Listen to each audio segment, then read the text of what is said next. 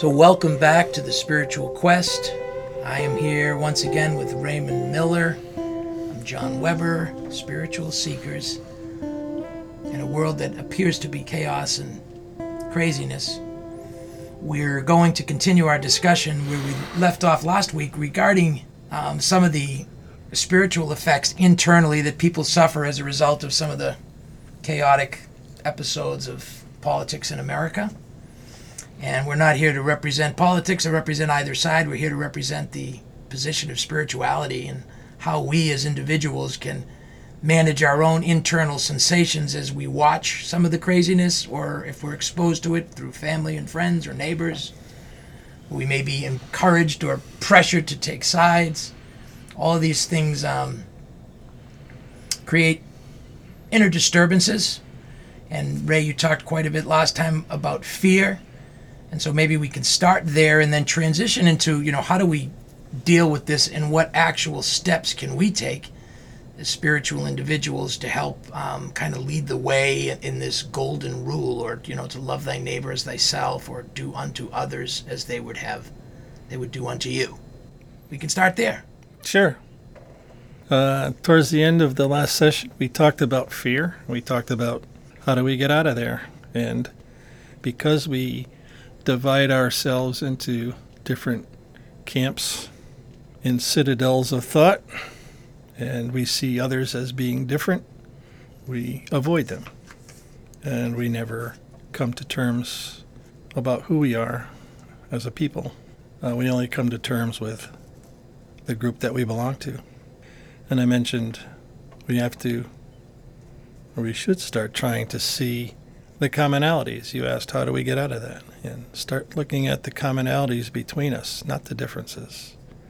And we can address the differences later as long as we have maturity and we have tolerance and an openness to discover what the differences are after we realize that we're not so different from each other after all. And from there, you should be able to build. It's an opportunity. It's an opportunity to build uh, a new paradigm in society, which is trying to be all one, trying to be together, trying to work together. Will we always have differences? Absolutely. We'll always have them. But the thing that will set us apart from today is that we will learn to work together to solve the differences. So, on this topic, in, in the spiritual community, we hear a lot about you know this new transition period we're in, the awakening, um, this integral connectivity, this this love and um, social compacts to care for one another, and yet mankind has really been on this quest for self-governance, for community change and you know, you talk about these different groups and subgroupings where we tend to um, line up with those who are like us, and we in fact are part of our own community. We, we're raised in a culture, we're raised with ideals, we're raised with religious beliefs or political beliefs, um, and you know, we kind of learn from our environment, and we tend to align with those who are like us. And when we find ourselves in an in a foreign environment, if you will, sometimes that's felt as uncomfortable. And I'm just curious if we need to be focusing more on the individual process or as a group. Is this something we need to work on individually in our own spiritual space? Or is this something that we should be trying to unite and connect together in groups to pursue? Well, everything starts with the individual. And from there, you can expand it out into groups. But keep in mind that as you expand out into groups, you don't want to replicate the very thing that you're trying to get away from, which is this separation. As soon as you start separating into your own groups, you're going to find yourself in a circle, which is having camps of division. Uh, you want to avoid that because you'll, once you do that, You'll always do that. And you won't find your way out. The way out is to find that space inside. And when you find others to align with, and you find others that you don't align with, find the commonality between you. Don't go into camps. Don't go into your own little barricades. Otherwise, you'll always go into those barricades. And you'll keep repeating that ugly process. You need to change it. You need to change your mind. You need to change your approach to yourself and to each other. On this idea of camps of division, I like that um, expression.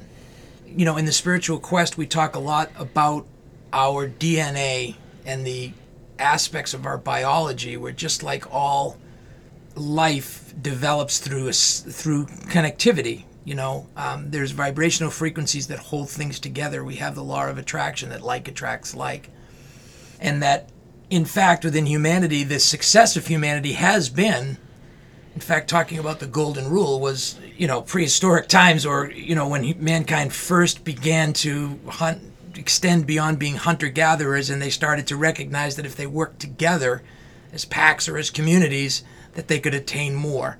And through that cooperation, they amassed massive success. And I think humanity as a whole has been successful all over the planet because individual groups and individual communities became strong and powerful. And through that process of development, one group would overpower another. And sometimes there was political disagreements, and oftentimes it led to war or uh, dominance. Um, or it led to enlightenment through laws and, and legal mechanisms to um, bring people together. And now it almost feels as if we're kind of reaching a point within humanity at the moment where the alignment with your own group or that camp of division is almost becoming exacerbated or magnified to such an extent that people will not accept the other they have a fundamental rejection to a political point of view that just doesn't wrap around their personal understanding or their personal takeaways of how life should be or how politics should be run or how government should be run or how business should be managed or people should be managed. And we see that all around. How do we as spiritual people find balance in that turmoil. Well, you spoke about that vibration or that resonance that brings people together. There's also that dissonance that tears people apart. Political divisions and ideologies. They are forms of encampment. They are forms of group isolation. If you want out, then you have to desire to be out of those thought prisons. You know, the the hardest prison to get out of is the ones that you create for yourself. The golden rule. It's to do unto others as you would have them do unto you. And that isn't anything negative because you wouldn't want anybody to do bad things to you. But it's to do no harm. You want to make things better. Respect others. Be fair. And what are what is it really? The golden rule is boils down to be of service. When you think of yourself as not so much as an individual, but as an individual that belongs to a larger group or an organism, you become one of many, but you all are one. And so, if you all are one and you're helping that other person, what you're really doing is helping yourself. You see that you see yourself in another person. And so you're doing service unto yourself. And they do the same in turn. They see themselves in you. And when you start thinking about how I can better treat that other person, and sometimes we see the things in others that we don't like in ourselves, and that causes an internal problem. Those things you have to identify work through, exercise some forgiveness, some mercy, and be kind. I appreciate everything you're saying, and I think that most of us clearly um, subscribe to that in the spiritual community. And I think one of the areas that seems complex is the idea that we, particularly as spiritual communities, there's tremendous unity. For instance, in our book, we're writing about, you know, the organization of Jehovah's Witnesses, where there's millions of them around the world, built around Christianity and the beliefs of Christianity as they understand them. Then you have the group of um, Mormons who also are Christians based on the Latter day Saints idea movement, same thing, amazing and loving communities that truly save people's lives every day. And there's millions of them. And so in both of these communities you have you have spiritually healthy communal activities and desires and and in fact they are working together through that resonance in unity. And yet for some reason why is it that they cannot find and share that same resonance and that same acceptance and that same unity with one another and then of course that extends out to people who are Jews or Muslims or Buddhists Jains you know all across the planet there's different groups where people get together and in fact they accomplish the golden rule they live by the golden rule within their own communities how do we extend that beyond the individual tribes, if you will, or the individual allegiances to a higher ideal that I call the spiritual quest. There has to be a willingness to discover, a curiosity to discover the commonality with the other group. I have to keep going back to that. You have to discover that you're not all that different. And if you don't take the time and the effort to discover your commonalities and you always see yourself as being different, then you're doomed to always seeing yourself as being different until and unless something you change or something intervenes that changes you. And I believe that someday something will happen for all of us that will help us to understand that we are all one together. We're not so different after all. And there will be a balance between what we're thinking of as spirituality or enlightenment and all of this discord and disconnection. And there'll be some sort of an equilibrium that helps us to balance out and provide us with an opportunity and which way we really want to go. Yeah, there's many books written by people who have this spiritual experience, enlightenment, their aha moment. Um, some have experienced it through artificially with drugs, but where the where the true recognition of one's place in reality, in biology, in the universe, that here we exist as part of this massive thing called reality. And yet, from that space in the spiritual context, you know, we refer to that as enlightenment. When people they, they recognize that they're connected to everything, and no matter what they do, it's a part of who they are. How does that transition beyond the community? So we obviously we want to fit in with our community.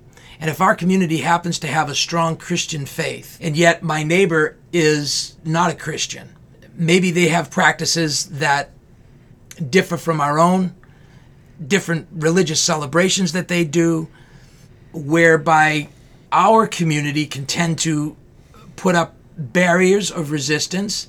They may mock other communities. They may, um, in many cases, view some traditions as unhealthy for society. Mm-hmm. And without getting into specific details and trying to um, orchestrate solutions for the world, because that's way beyond our pay grade, within our own community, what can we do to extend a bridge or to extend a hand or to extend this ideal love beyond our own, beyond our own family and friends, where we naturally are going to be comfortable and extend love? And, you know, when you're kind to someone who's kind to you, what great thing have you accomplished? And really, it's about being able to find these connections across the aisles, across the religious connections, a lot across the um, nationalistic or the racial um, divisions that just seem to be becoming more and more entrenched. And really, the spiritual path is we want to see that change. And is there anything that we can be doing or not doing on a grander scale beyond ourselves Sure. to help initiate that? Revoke the uh, the self the license for self righteousness. uh, don't live there. Uh, you talked about doing something nice for somebody that does something nice to you. Do something nice to somebody that isn't nice to you. That'll really confuse them. Indeed. But what you're doing is you're showing them the way. You're not yelling it out. You're not shoving a book in their face to say, you must believe this. Only I'm right. Uh, you'll show everybody by your actions, not by your words. And if you look forward thinking enough into the future, you want to devise a future that's sustainable. And that's why we have these civilizations that rise and fall. We have communities and countries that rise and fall because we keep doing the same thing over and over and over again. We're not learning. So let's look at what we've done, how we did it, and do it. Try something different. How about trying to be nice and uh, comforting and in service to one another? As I said, we're doing it for ourselves and each other not just a select group. We are the select group. I think there was a some kind of a Hindu guru, and somebody asked him, "Well, what do we do about the others?" And he said, "There are no others. We are them." Yes, indeed. And in the polarity of everything that is, there's the mirror image. And we're, we're all able to see the conflicts as they exist in others. We can see the biases as they exist in others. We can see the deficiencies as they exist in others. And whether it's others meaning others in our own group, or certainly we see it magnified when we look at the others as a separate community compact. When we're looking externally, it's real easy to see biases in others. And it's really hard to discover those areas of blockage within our own spiritual space. And I think, you know, what we're trying to do with the spiritual quest is to make changes within our own spiritual space, within our own actions, to in fact, as you say, affect change. And this gets into a lot of the social desires for many youth in the millennial age where they can sense that we need to unite, that we need to take care of one another. And when they see what they perceive as injustice, and whether it's corporate injustice or political injustice or racial injustice, um, there, there, it, it's felt within as a negative. And there's a desire to want to reach out and to contrast that, to fight back. And there's never. Go ahead. And take the courage to do it. It, it just, it's a thought. It's a choice. It doesn't. So the courage to fight back is that in harmony? Because the term fight itself is, is one you know you can never have a war on anything and expect to win it because war is certainly not in harmony with spiritual. You can't have Conduct. a war with just one side. Choose to do good. Yes, absolutely. And with and that's an individual choice that each of us needs to make. And and the the complexity rises when there's there's contrasts within our own community. So when when you need to take sides with one or another, maybe you're in a family and you have siblings and the siblings take different positions and they're trying to align you, get you to align with one side or the other. And these all are magnified out to literally be worldwide with nation against nation. And what we could call a, fam- a brother nation, you know, um, or a brother state, and yet we look at the divides in America right now from one state, red state, to blue states, and it just seems as if um, the chaos is magnifying.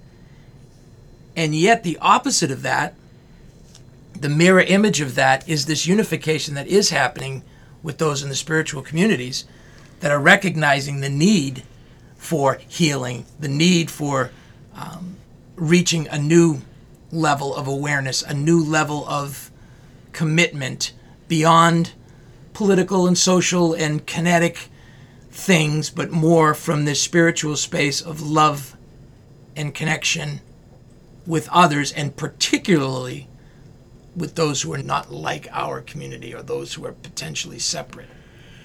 Right. So you know what it feels like inside when you're going to choose something. And you know that it feels good or it doesn't feel all that good. And you'll make a choice on which way to go. And sometimes the really good choice that feels the right thing to do might be contrary to the crowd. And this is where you have to exhibit courage. This is where you have to exhibit some faith that what you're doing is right. And I know there's people that say, you know, they're doing bad things and they think that's right. Well, if they're doing bad things, it's not right. And you should know that.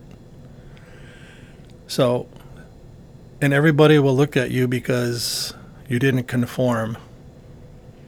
But by setting an example of good, righteous behavior that's within the laws, we'll say, of nature and of goodness, you will be setting an example that it's okay to act in a good way and not join in. And you'll be surprised that more and more people want to resonate with you.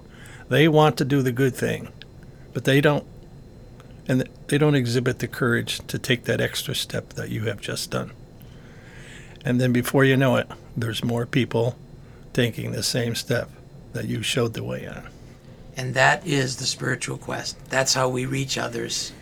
You know, there's my grandmother said, when you meet a stranger, you look in their eyes and you see their soul. And if you meet a stranger on the street and you look in their eyes and you flash them a big smile, their soul will look right back at you.